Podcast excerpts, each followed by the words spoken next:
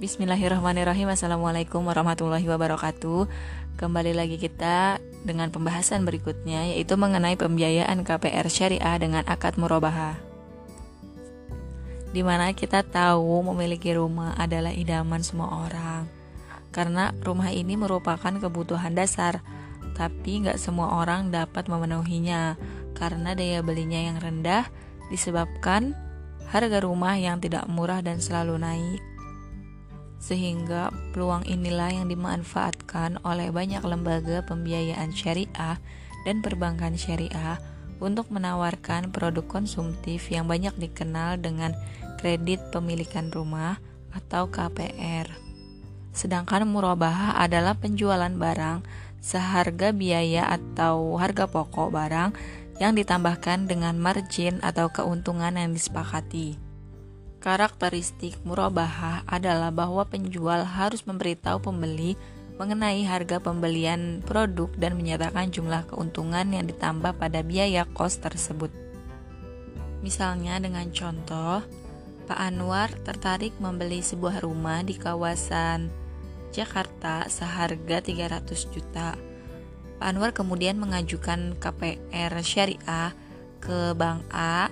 Kemudian setelah itu Bank A akan bersedia membantu membelikan rumah tersebut dengan perjanjian bank akan mendapatkan margin keuntungan sebanyak e, 50 juta dengan tenor 5 tahun.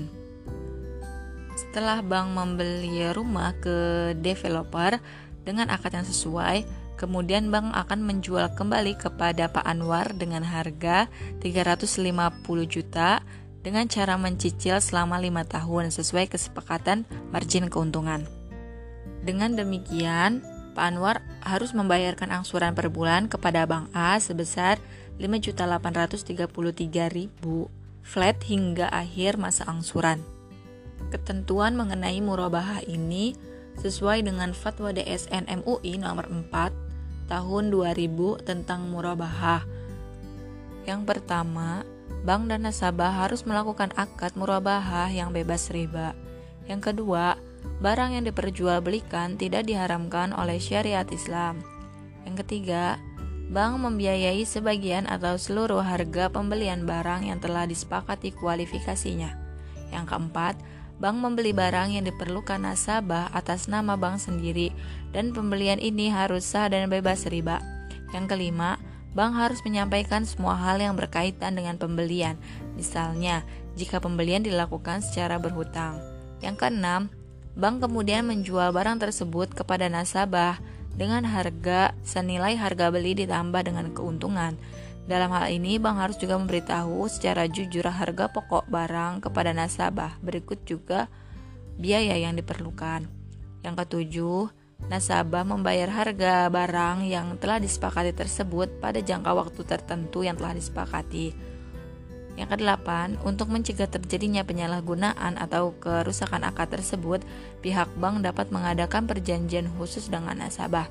Dan yang terakhir, jika bank mewakilkan kepada nasabah untuk membeli barang dari pihak ketiga, akad jual beli murabahah harus dilakukan setelah barang secara prinsip menjadi milik bank dan juga pada Peraturan Otoritas Jasa Keuangan Nomor 4 POJK 05 tahun 2018 tentang perusahaan pembiayaan sekunder perumahan.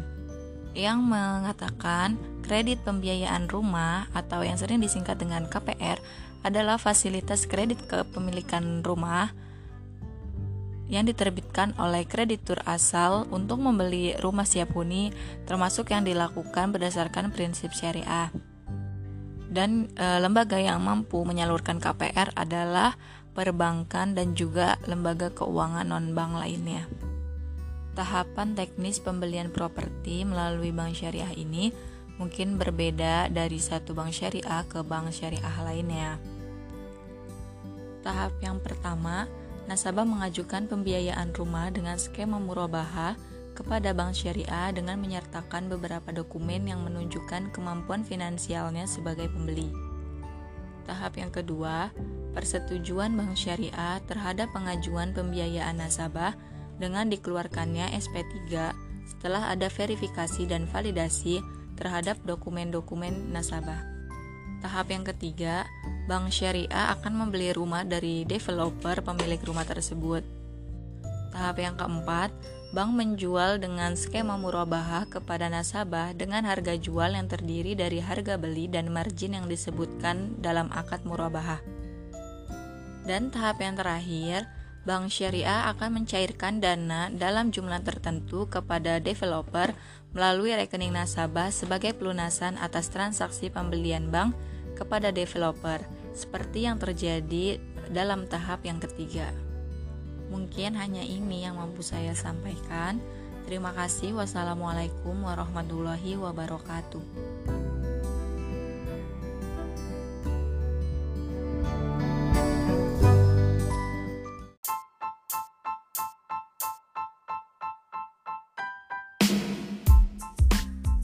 Bismillahirrahmanirrahim. Assalamualaikum warahmatullahi wabarakatuh.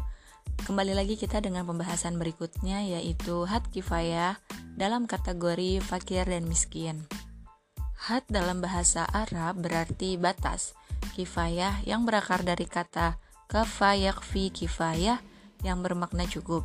Dalam artian yang khusus yaitu mencukupi hal yang penting atau memenuhi keperluan untuk hidup dan tidak perlu bantuan orang lain sehingga had kifayah mampu dikatakan sebagai batas kecukupan atau standar dasar kebutuhan seseorang atau keluarga ditambah dengan kecukupan tanggungan yang ada.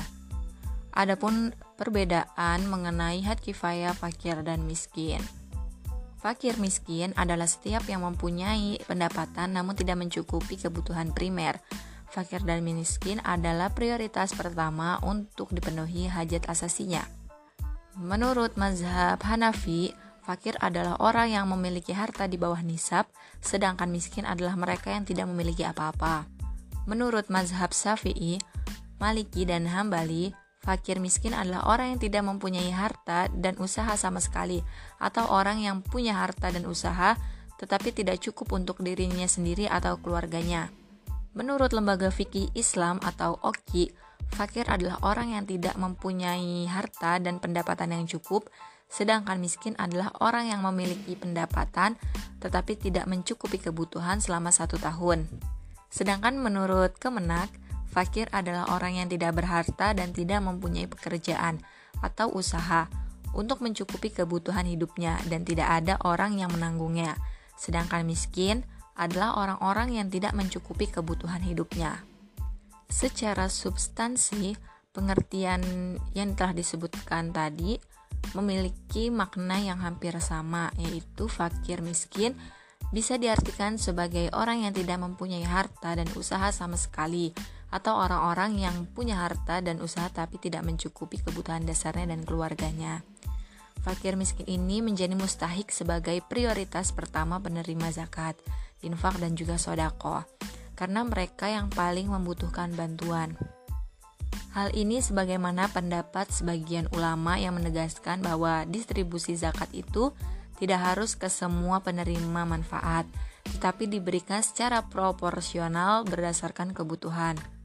Oleh karena itu, maka diberikan kepada pihak yang paling membutuhkan, yaitu fakir dan miskin.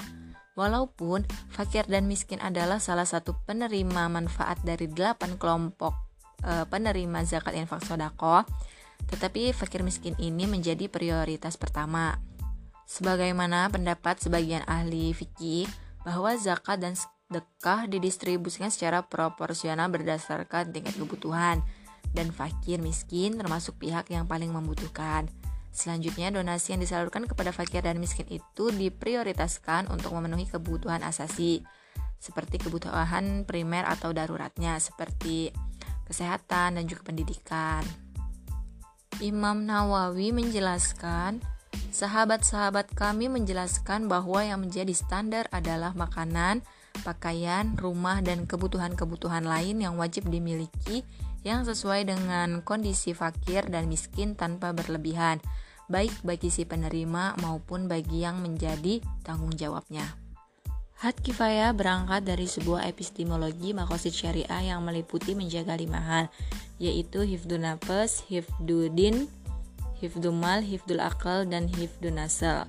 Dari kelima ini kemudian dapat diterjemahkan ke dalam tujuh dimensi, yaitu makanan, ibadah, pakaian, tempat tinggal, pendidikan, kesehatan, dan juga transportasi. Mungkin hanya ini yang mampu saya sampaikan. Wallahu alam. Syukran wassalamualaikum warahmatullahi wabarakatuh.